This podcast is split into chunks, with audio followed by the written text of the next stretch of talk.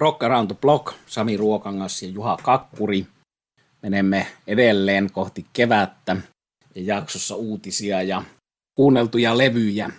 Minkälaisilla uutisilla Juha aloitat tämän kevätlähetyksen? Otetaan lakki pois päästä edes menee mestarin kunniaksi.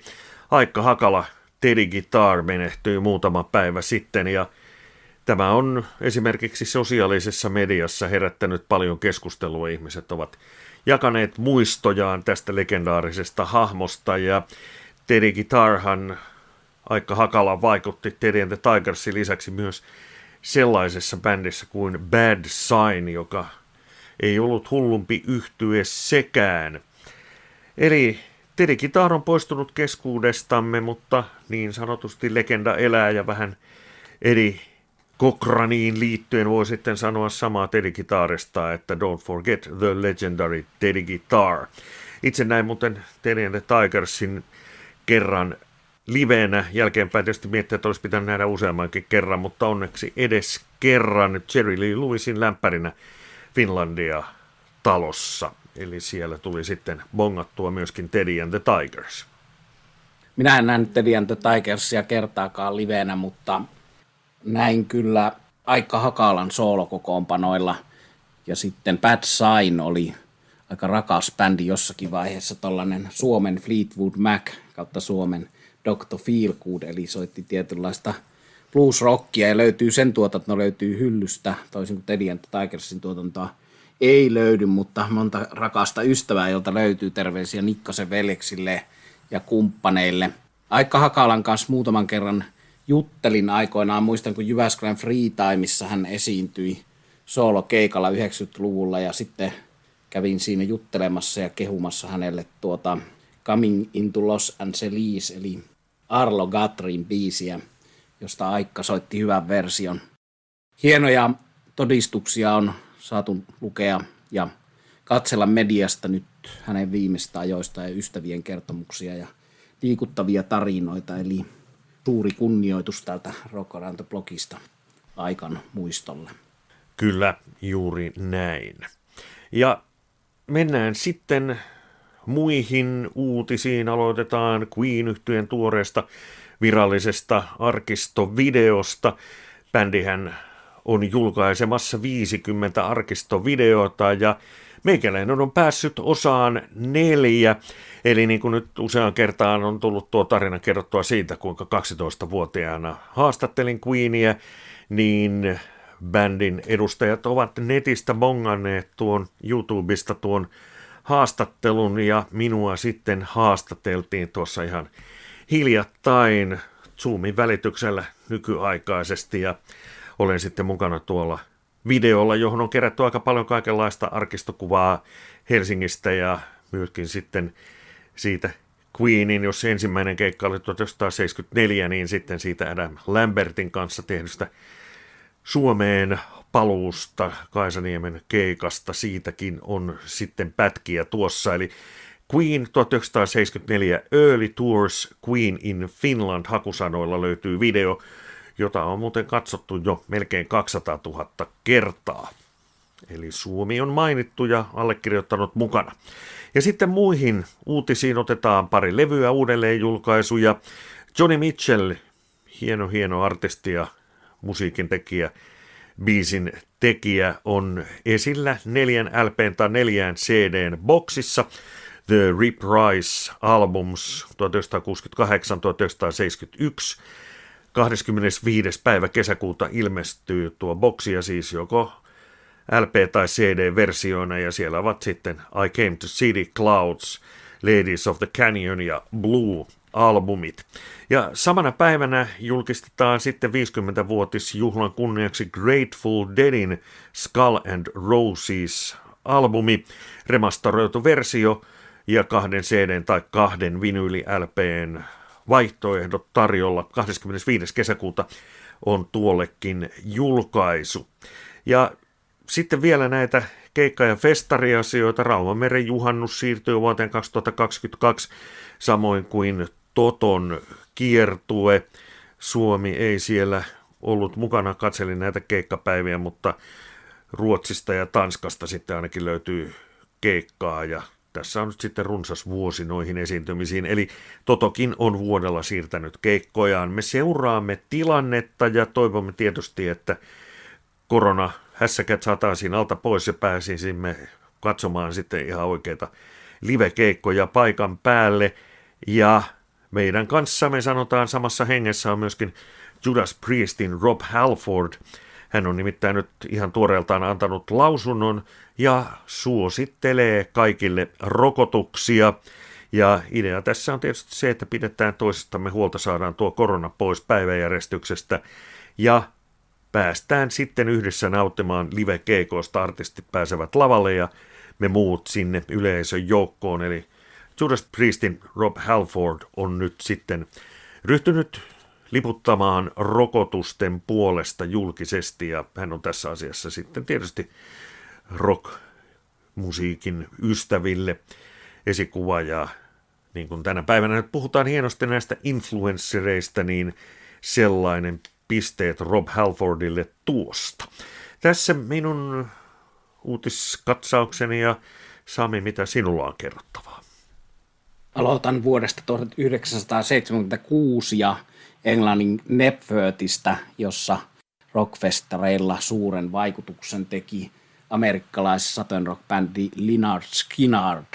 Suomalaisittain Lynyrd Skynyrd on ollut tapana lausua, mutta tämä klassikko-keikka on julkaistu nyt sitten Blu-ray, DVD, CD, vinyyli muodoissa myyntiin. Ja siinä on sellainen juttu, että tuosta paketista löytyy myös tämä Yle Areenastakin aika äskettäin löytynyt If I Leave Here Tomorrow dokumenttielokuva. No sinällään tuossa paketissa ei ole hirveästi mitään uutta tämän Skinnardin faneille ja tarkkaan seuranneille henkilöille, sillä tuo musiikki 76 vuoden Englannin festareilla äänitetty keikka on ollut aika hyvin julki jo aikaisemman dokumenttielokuvan yhteydessä, eli liikaakin on nyt tämän If I Live Here Tomorrow-elokuvan hehkutuksen yhteydessä unohdettu se tosiseikka, että Skinnardista tehtiin jo dokumenttielokuva 1996 nimellä Freebird The Movie, ja se on aivan mainio elokuva, ja siinä on suurin osa tuosta Knepfötin keikasta jo, ja sen soundtrackilla. Mutta nyt on sitten koko keikka Freebird, siinä ainakin on toi kaikkien aikain klassikko ja päätöspiisi on muualta Amerikasta, Day on the Green festareilta se ehkä bändin hienoin esitys ikinä, niin on siinä muualla äänitetty, mutta nyt toi Knepworth on sitten 11 biisin setti kokonaan, ja tosiaan toi If I Live Here Tomorrow on hieno dokkari sekin siinä, missä toi Freebird The Movie 96 vuodelta, eli nyt saa kätevästi yhdessä paketissa sekä audion tuosta Knepworthista että kuva tallenteen, että sitten tämän tuoreemman Skynyrd dokkarin lyhyesti. Ehkä on syytä mainita se Rolling Stones-yhteys, että tuolla Knepworth 76 legendaarisella festareillahan pääesiintyjä oli Rolling Stones ja siellä oli yleisöä erinäisten todistajalausuntojen mukaan sadasta tuhannesta melkein 300 tuhanteen, eli promoottori itse keikan järjestäjä on sanonut, että siellä oli 100 000 ihmistä, mutta Bill Wyman rahasta tarkkana henkilönä on sanonut, että lippuja oli myyty se 100 150 000, mutta sitten paikalla oli melkein 300 000 ihmistä. Haluatko Juha kommentoida tätä Knefworth keikkaa, josta sitten rollareiden osuus tietysti bootleggina on rollarifaneille tuttua materiaalia? Se on sikälikin muuten erikoinen keikka rollarihistoriassa, että se on ainoa keikka, jolla he ovat soittaneet tuon Let It Bleed-albumilta löytyvän Country Honk-kappaleen, eli country-version Honky Tonk Womenistä. Pitkään pätkään he eivät sitä kappaletta siellä soittaneet, vaan enemmänkin spontaanisti nyt muistelivat, että Honky Tonk Womenista on tehty tällainenkin versio ja soittivat sitten sitä pätkää. Ja Esimerkiksi allekirjoittaneellahan on eri rollerikeikoilta kuultu muuten kaikki Let It Bleedin kappaleet, mutta country honkkia ei kohdalle osunut. En ollut 14-vuotiaana Nebworthissa, joten parempia aikoja, parempia aikoja keikkoja ja country honkkia odotellessa. Joo, sehän oli pitkä keikka, jossa on tuota tuoretta 76 materiaalia, tuoreinta materiaalia, mutta sitten siellä on muun muassa Around and Around, eli siellä on varhais, varhaistuotantoa, eli hieno keikka näkemäni materiaalin perusteella. Ja se on nyt sitten makuasia, että kumpi bändi siellä oli oikeasti parempi. Siitä on silminnäkijä havainnut molempien puolesta, eli Lynyrd Skynyrdin ja Stonesin puolesta. Ehkä paikalla olleita ärsytti siellä se, että Stones esiintyi useita tunteja myöhässä, joka sitten sekin johtui ilmeisesti Ten bändistä enemmän kuin Stonesista, mutta tällaisia juttuja, että, että festari, jonka piti loppua 12 yöllä, niin loppui kello kaksi aamulla ja Stones veti pitkän keikan, mutta tuosta Skinardista vielä se, että se teki tosiaan siellä ihmisiin vaikutuksen ja osa tosiaan oli vannomassa tätä pesi Stonesin, mutta olipa niin tai näin ja onko niitä pakko edes edes välttämättä vertailla, mutta joka tapauksessa moni siellä paikalla ollut sanoi, että ei ole koskaan tällaista varhaispäivän festaribändiä tai ikään kuin Stonesin lämpäriä, niin nähnyt, että se tekisi sellaisen vaikutuksen yleisöön, ja sitä on kuvattu, että sen ensimmäisen ja viimeisen biisin välillä Lynyrd Skynyrdistä tuli kiinnostavasta lupauksesta, niin jo rockiklassikko niille ihmisille, jotka sen siellä näkivät. Eli historiallinen keikka ja nyt se on nähtävissä ja kuultavissa ja jokainen voi itse arvioida, että minkälainen esitys se on ollut. No sitten kirjallisuuden maailman eli rokkielämä kertoja ilmestyy ja niitähän me tietysti luemme alan harrastajat ilolla ja riemulla. Ja ACDC, Brian Johnson, on tehnyt jo kirjan erilaisen elämäkerran, eli Rocker Soulin oli kirja, jossa hän kertasi elämäänsä omistamiensa autojen kautta ja se on ihan hyvä kirja autoista ja niiden kautta elämästä rock-laulajana, mutta nyt häneltä on sitten tulossa Lives of Brian, eli Monty Pythoniin viittaava nimi tällä kirjalla, niin lokakuussa ilmestyy sitten varsinainen elämäkerta siitä, kuinka hän zoodi yhtyeessä sai menestystä ja sitten päätyi laulelemaan pölyimurimainoksia välissä ja olemaan duunarina siinä vaiheessa, kun tuli soitto ACDCiltä ja sitten tehtiin Back in Black ja loppu on niin sanotusti historiaa. Tosin hänellä oli näiden kuulo- ja äänivaikeuksien seurauksena sitten uusia kovia aikoja edessä, joiden jälkeen on nyt taas sitten päässyt bändiin lauleaksi, eli onnellinen loppu toistaiseksi, mutta kirja ennakkotilattavissa erilaisina hienompina, kalliina versioina ja sitten ihan – normihintaan nimmaroituna löytyy englantilaisista kirjakaupoista tällä hetkellä lokakuun julkaisuun. Ja sopivasti toinen elämäkerta-asia perään, eli Van Halen Montrose-lauleja Sami Heigar julkaisi kymmenen vuotta sitten 2011 elämäkertansa, ja nyt hän on tuoreissa haastatteluissa sanonut katuvansa osin tätä elämäkertakirjansa sisältöä sikäli, että sanoi siinä Eddie Van Halenista ja Van Halenin veljeksistä hyvin tylysti asioita – No, Sami Heikar on sanonut, että hän oli rehellinen, hän oli loukkaantunut siitä, että hän sai kenkää Van Halenista ja sai tylysti kenkää, eikä pitänyt tätä. Tuossa 2004 viimeisen Sami Heikarin laulaman Van Halen kiertueen aikaan Edi Van Halenia kovinkaan asiallisena herrana käytökseltään, eli Edi Van Halen oli tuossa vaiheessa aika pahasti alkoholisoitunut ja käyttäytyi sen mukaisesti, ja sitten Sami Heikar päästeli kirjassa – rehellisesti sen, mitä mieltä oli. Ja nyt hän sanoo, että tuli pahan sanottua niin kuin ajatteli, mutta toisaalta sitten hän on tämän jälkeen kymmenen vuoden aikana saanut Edin kanssa sovittua asiansa ennen kuin Edi Vanhelle kuoli viime vuonna. Ja Sami Heikar myös näissä tuoreissa haastatteluissa on vahvistanut nämä huhut, että oli suunnitteilla kiertue, jossa laulajina olisivat olleet sekä David Lirot että Sami Heikar, mutta sitten Edi Van Halenin kunnon terveyden rapistuminen syövän kourissa sitten ne suunnitelmat karjutti. Mutta hienoa olisi ollut sellainen kiertue nähdä, jossa Sami Heikari ja David Leroth olisi olleet kumpikin laulajana, että nämä viholliset ja toisiaan vuosien varrella kovasti haukkuneet ja parjanneet herrathan teki Sam and Dave-nimisen yhteiskiertueen, mutta siinä taas sitten ei Van Halenia ollut, että siinä oli Van Halenin laulajat ilman Van Halenia.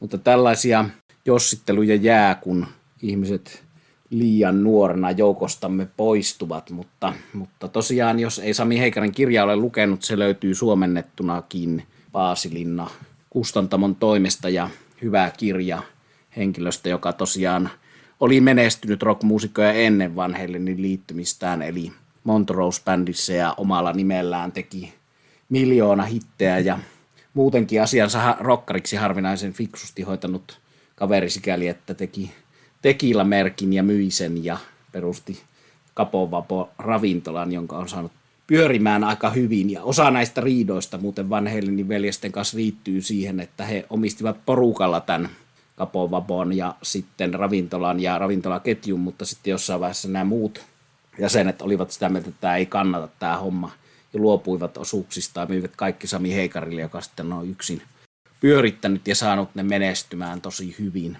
Eli tämmöisiä biseksiä näillä rockistaroilla välillä on. Tämmöiset uutiset ja sitten siirrytään tähän meidän perinteiseen klassikko-osioon, eli mitä herra Juha Kakkuri on kuunnellut viime aikoina. Olen kuunnellut Chuck Berryä ja tietysti erilaisia kokoamia ja studioalbumeita CD- ja vinylin muodossa löytyy hyllystä, mutta kätevästi yhdestä paketista, eli The Ultimate Collection, kolmen CD-boksi löytyy sitten se sanotaan kaikkein oleellisin ja syy siihen, että olen Berriä kuunnellut, tai siihen oikeastaan voisi sanoa, että syyt siihen, että olen hänen musiikkia kuunnellut, ovat tuo noin esitetty Ylen esittämä Chuck Berry-dokumentti, joka vielä löytyy Yle Areenasta. Ja sitten toinen syy tähän Chuck Berryn kuuntelemiseen on se, että olen Facebookissa – tai Facebookissa on sellainen sivu, jossa myydään edulliseen hintaan vanhoja single-levyjä ja löysin sieltä sitten kahdeksan originaalin Chuck Berry-sinkun nipun 45 dollarilla ja sehän on tietysti sellainen tarjous, että sitähän ei ihmislapsi voi jättää väliin.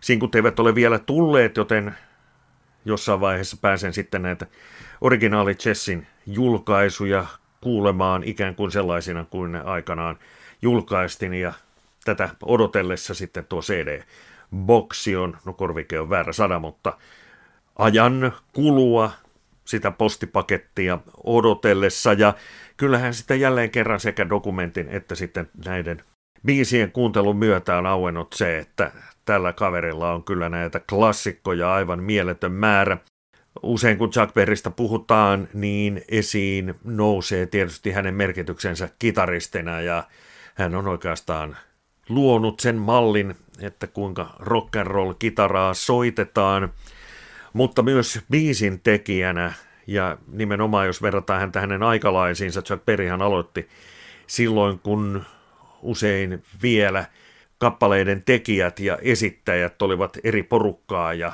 joku sitten kun oli säveltänyt biisin, hyvän biisin, niin sitä sitten aika moni levytti, mutta Chuck Berry kuului sitten siihen porukkaan, joka teki itse nämä biisinsä.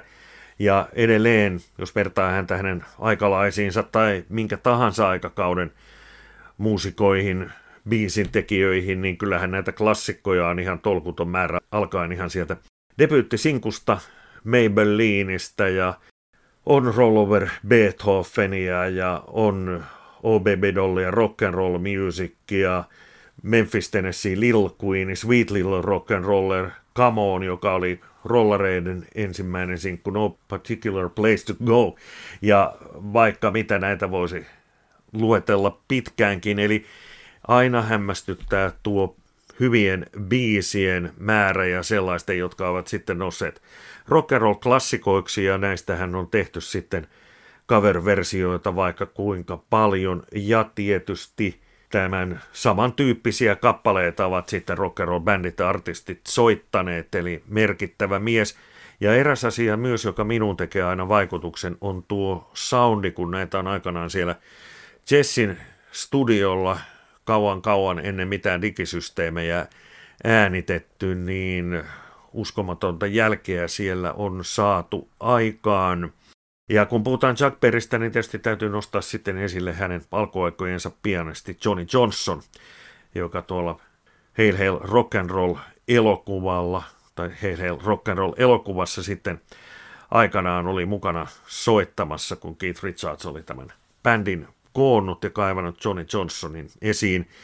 Kerran näin Chuck Berryn livenä ehkä olisi ollut mahdollista nähdä useampikin kerta, mutta loppuaikoina sitten ajattelin, että jätetään väliin, kun kohtuullisen hyvä muisto tuolta Tammisaaresta vuonna 90 on.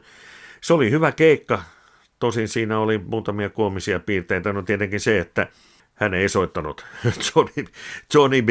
Sillä keikalla, joten se jäi Berrin esittämänä kuulematta. Muita klassikkoja toki kuultiin ja jotain tiettyä komiikkaa, tragikomiikkaa oli siinä, että kun Berri hehkutti yleisölle, että haluatteko lähteä kotiin vai rokataanko koko yö, ja kun sitten yleisö oli sitä mieltä, että rokataan koko yö, niin kun Berri tasan 60 minuutin kohdalla katsoi kelloa, niin kitara jäi lavalle ja mies poistui, kun diili oli 60 minuutista. Eli, mutta häntähän nyt tietysti, häntäkin oli alkuaikoina niin sanotusti kusetettu, joten tuollaisen varovaisuuden tietysti siltä kannalta ymmärtää, mutta ehkäpä nyt olisi yli 60 minuuttiakin Berriä katsonut ja ehkä enkorena sen Johnny B. Goodin kuullut. No, varsin hyvä keikka kuitenkin ja tuli bongattua ja Johnny Johnsonin näin sitten aikanaan Münchenissä vuonna 2003, eli Johnny Johnsoninkin onnistuin näkemään. Chuck Berry The Ultimate Collection kolmen CDn boksi on se, mitä olen viime aikoina kuunnellut ja pian kuuntelen noita sinkkuja, kun ne sitten, no kahdeksan sinkkua tuskin tulee postiluukusta, mutta kun aikanaan tulevat ja käyn ne postitoimistosta hakemassa, niin sitten sitä kuunneltavaa riittää. Suosittelen, oli sitten levy nyt mikä hyvänsä tai millainen kokooma tai boksivinyyli CD, niin Chuck Berryä kannattaa kuunnella, silloin palaa perusasioiden ääreen ja huomaa sen, että kuinka hienosta muusikosta ja biisin tekijästä oli kysymys. Kiitos veli Juha, että tuon dokkarin nostit esille, joka tosiaan löytyy vielä hetken aikaa Yle Areenasta ja se on minulla to-do-listalla katsoa, koska sitä dokkaria ei missään muussa muodossa vielä hyllystä löydy.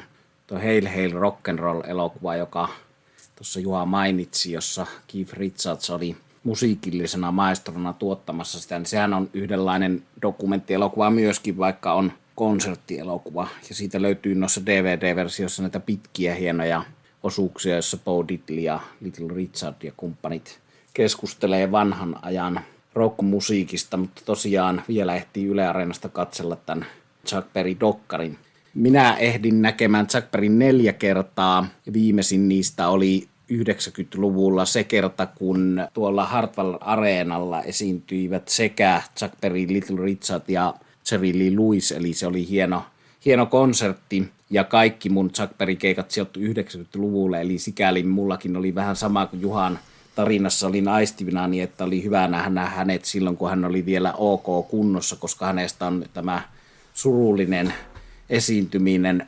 Helsingissä nähty, tai siis emme me ole nähneet, mutta hän, hän heitti Helsingissä keikan, jossa yleisö vaati rahoja takaisin, koska hän ei pystynyt yhtään kappaletta enää esittämään. Eli se on ollut, ollut surullista paikalla olleille nähtävää ja kuultavaa, eli onneksi näin näimme Jackberin sellaisessa kunnossa, että hän pystyi vielä soittamaan. No koomisia puolia oli niissä minunkin näkemissä keikoissa, eli Yksi niistä oli Porijatsin tollainen iltaklubikeikka, jossa Chuck Berry esiintyi pimeällä lavalla kuulemma sen takia, että häntä ei voisi videoida ja levittää videoita sitten maksamatta hänelle korvauksia niin jonnekin myyntiin. Eli, eli pimeydestä vilkkui välillä kitaraa ja välillä Chuck Berryn hymyä, mutta hänestähän sitten, jos tuon elämäkerran, jonka mainitsin, niin lukee, niin tiedämme, että hän on itse salaa kuvannut ihmisiä, että ehkä, ehkä hän on pelännyt jonkun tekevän hänelle samaa, mitä hän on itse tehnyt muille, mutta, mutta hienoja muistoja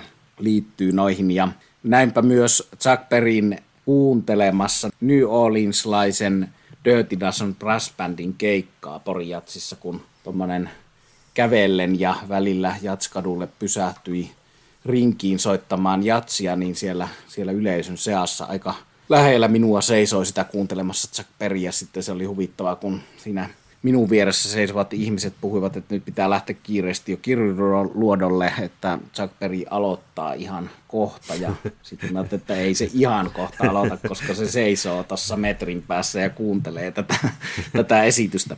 No sitten Chuck Berry lähti siitä ennen kuin mä ehdin kaivaa kynää ja ängetä pyytämään häneltä nimikirjoitusta, niin hän ehti lähteä ja ajoi tuommoisella avomersulla sitten Porin yksisuuntaista katua väärään suuntaan. se, se on kanssa hieno, hieno muisto. Ja tähän liittyy näitä, näitä tarinoita, mitä löytyy näistä Live in Finland jutuista ja ryhmistä ja muista, että minkälaiset, paitsi tämä avomersu, niin hänellä oli sitten Porjatsissa no, sänkyjen suhteen, king size bed oli jotakin, mitä Poriin ei ihan helposti, helposti löydetty. Sama, sama kuin tästä tulee mieleen, että kun Solomon Burke, myös äh, rollareihin liittyvä Everybody Needs Somebody soul-legenda esiintyi Rauma Bluesissa, niin hänelle piti saada sinne valtaistuin. Ja sitten järjestäjillä oli kova pähkäily, että minkälainen se valtaistuin pitää olla ja minkälainen valtaistuin se on, jotta Solomon Burke mahtuu siihen istumaan, koska hän oli sangen suurikokoinen ihminen siinä vaiheessa. Tämmöiset muistot. Kuunnellaan Jack Perryä aina kun voidaan. Heille, heille rock'n'roll. Ja viime aikoina minäkin olen kuunnut Chuck Berryä ja jotenkin ajatellut sitä, että, että ja itse asiassa luin ton Esa Kuloniemen suomentavan Chuck Berry elämäkerran ei niin pitkä aika sitten kirjan Johnny Kniikan julkaisemaan, mutta Chuck Berrystä se, että tosiaan viime aikoina taas tullut se kiteytymään vastaan, että sen tyyppisessä rockmusiikissa, mitä itse eniten rakastan, niin hän on kyllä tärkein kitaristi sitten Henriksin ja Eddie Van Halenin ja muutaman muun ohella siinä mielessä, että tuollainen perusrock, olipa se sitten soittajana Rolling Stones, Faces, Status Quo, moni bändi, joka tätä perusriffiä veivaa, Aerosmith, moni, moni, moni rockbändi soittaa niitä perus Chuck Berry riffejä ja saa sillä. Tietysti Sootsi ja Satellites, jonka Keep Your Hands to Yourself – Berry Lainan, eli Varkauden Juha tässä nosti yhdessä jaksossa esille ansiokkaasti, niin, niin tämän tyyppinen musiikki on se rakkain rockmusiikin, perusrockmusiikin muoto, ja siihen liittyy sitten tuo vielä siihen kitarariffiin, jonka tietysti Chuck Berryn jälkeen paras soittaja on tämä meille rakas Keith Richards, niin se yhdistelmä, että piano, eli sen takia hyvä tuo Johnny Johnson Juhan nostamana esille, eli tämä yhdistelmä, että on hyvä kitara, kitarariffit ja hyvä kitarasoundi ja sitten siinä rockmusiikissa siihen rollin tuo piano, eli juurikin nämä tässäkin lähetyksessä mainittu Linard Skinnard ja Aerosmith ja Stones ja muutamat muut bändit, niin heillähän varsinkin livenä on sitten aina pianisti mukana. Ja se on aika, aika oleellisessakin roolissa, että, että olipa se sitten tosiaan Aerosmith tai Rolling Stones, siellä livenä on pianisti, joka tuo sitä Chuck Berry, Johnny Johnsonia sinne, sinne matkaan. Että tämä on semmoinen yhdistelmä, joka on tavallaan katoavaa kansanperinnettä ja se on hienoimpia asioita koko rockmusiikissa, että siihen meidän on syytä, syytä palata. Mutta hyvä, että Juha nosti näitä asioita, mitkä itselläkin ollut tässä jollakin tavalla framilla, mutta ei unohdeta perusasioita. No tietynlainen amerikkalainen instituutio on minullakin tässä Chuck Berryn seuraajia. Ja voisi sanoa, että jos kuulija pidät sellaisista nimistä kuin The Beatles, John Lennon, The Who, Aerosmith, Tom Petty, Jeff Lynne, Electric Light Orchestra ja tietysti tuo iän ikuinen rakkain Rolling Stones, niin silloin tässä on sinulle levy, ja sen levyn on, sanoisinko hiukan yllättäen, tehnyt amerikkalaisbändi Cheap Trick – ja sen nimi on In Another World ja se on ilmestynyt 9. huhtikuuta. Ja hiukan hämmennyin, kun luin siitä ensimmäiset arvostelut. Cheap Trick on ollut pitkään rakas bändi, mutta kuitenkin sitten se, että, että minkälaista materiaalia tämän ikäinen bändi tässä vaiheessa uransa tekee, niin on aina arvoitus, vaikka viimeisimmät Cheap Trickin levyt on olleet ihan tasokkaita. No nyt sitten muutama brittiarvio tuli eteen ja siellä sanottiin, että tämä on bändin yksi parhaista levyistä koko sen pitkällä uralla. Suhtauduin skeptisesti ja kuuntelin sitten, kun tämä tuli, putkahti Spotifyhin, oma fyysinen kappale on vasta tulossa, mutta näinhän se totisesti on, että tämä on yksi Cheap pitkän uran parhaista levyistä. Ja kaikki nuo nimet, mitä luettelin, niin yhtään liiottelematta siellä putkahtelee mieleen, kun sitä kuuntelee.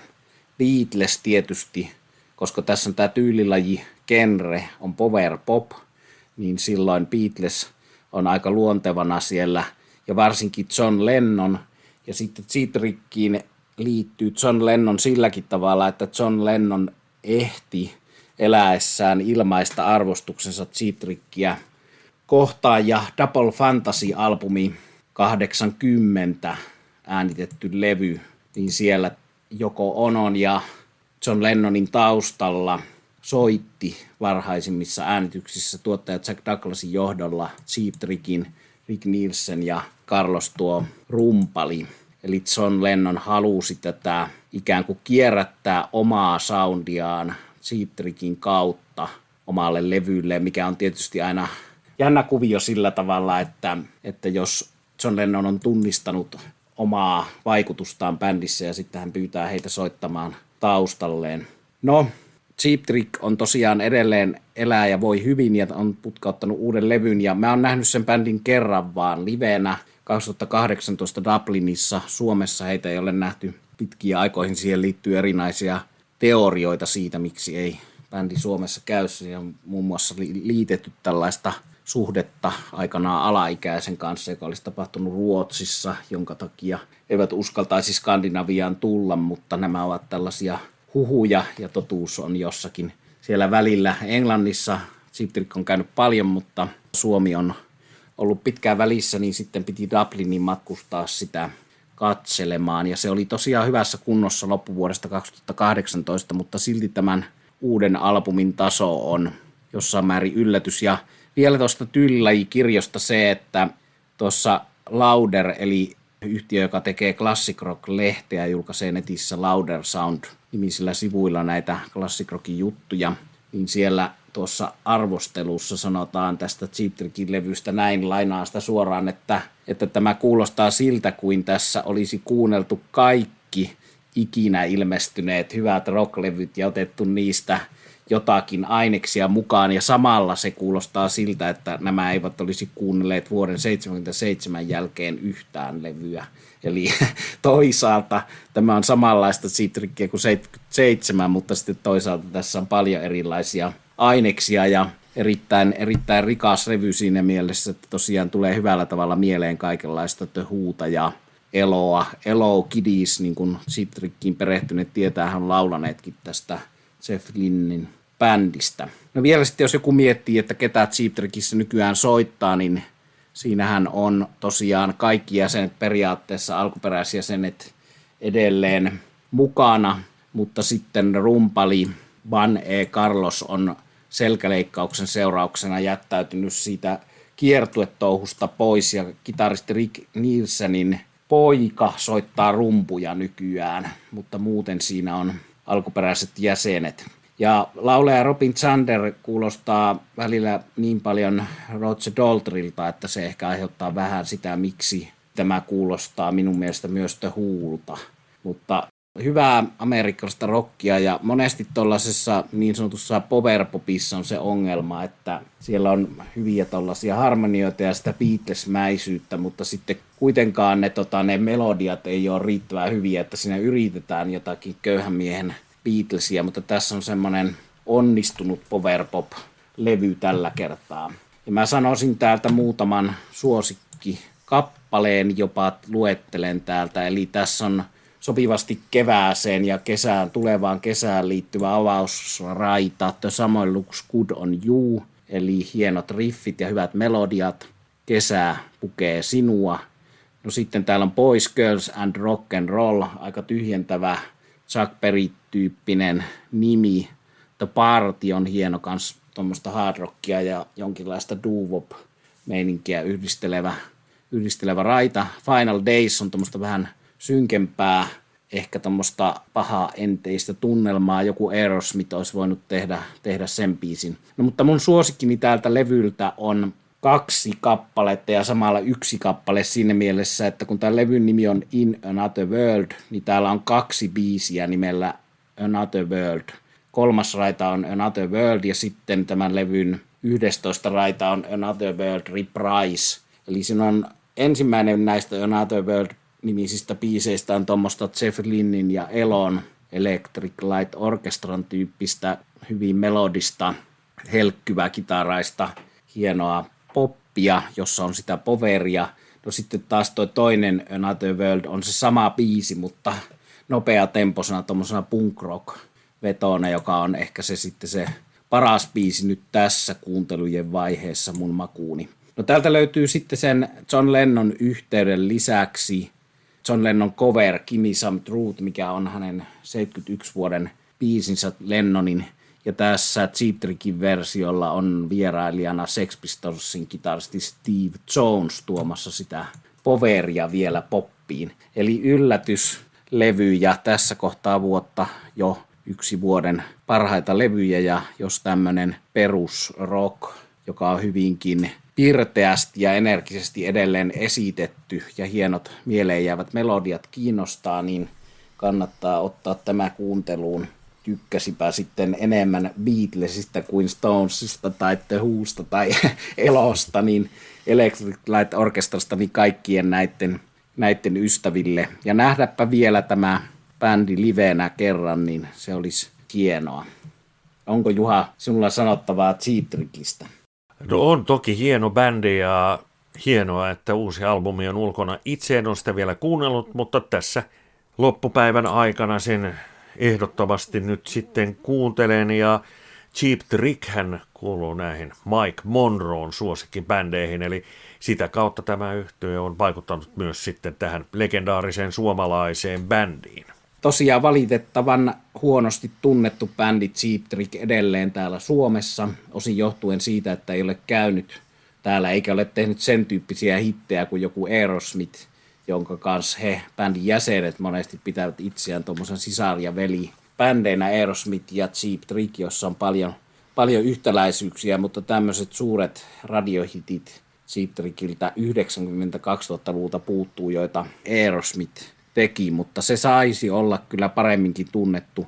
Tietty piikki uralle tuli Cheap Trickille siitä, että he teki ton Big Star-nimisen bändin biisistä tuohon 70 Show, In the Street on se biisin nimi, niin tuon 70 Show tunnus musiikin, ja se sarjahan oli kovin suosittu Suomessakin, ja sitten sen, sen kautta osa googletti, että mikä tämän mainion biisin esittää. Ja se on jännä versio sitä Big Starin In the Streetsista, että siinähän Cheatrick sotkee siihen omaa Surrender-biisiä, All Right, All Right huutoa siihen, että siinä tulee heidän hittiä mukaan, mutta Tosiaan Michael Monroe lisäksi muun muassa Velvet Revolver on levyttänyt Cheap biisejä ja sitten löytyy tämmöisiä bändejä kuten Enough's Enough, joka koko tyyliltään pohjautuu Cheap Trickiin, eli se powerpop jo genrenä on aika paljon semmoinen matkittu, joka monella semmoisella powerpop yhtyöllä perustuu täysin 99,9 prosenttisesti Cheap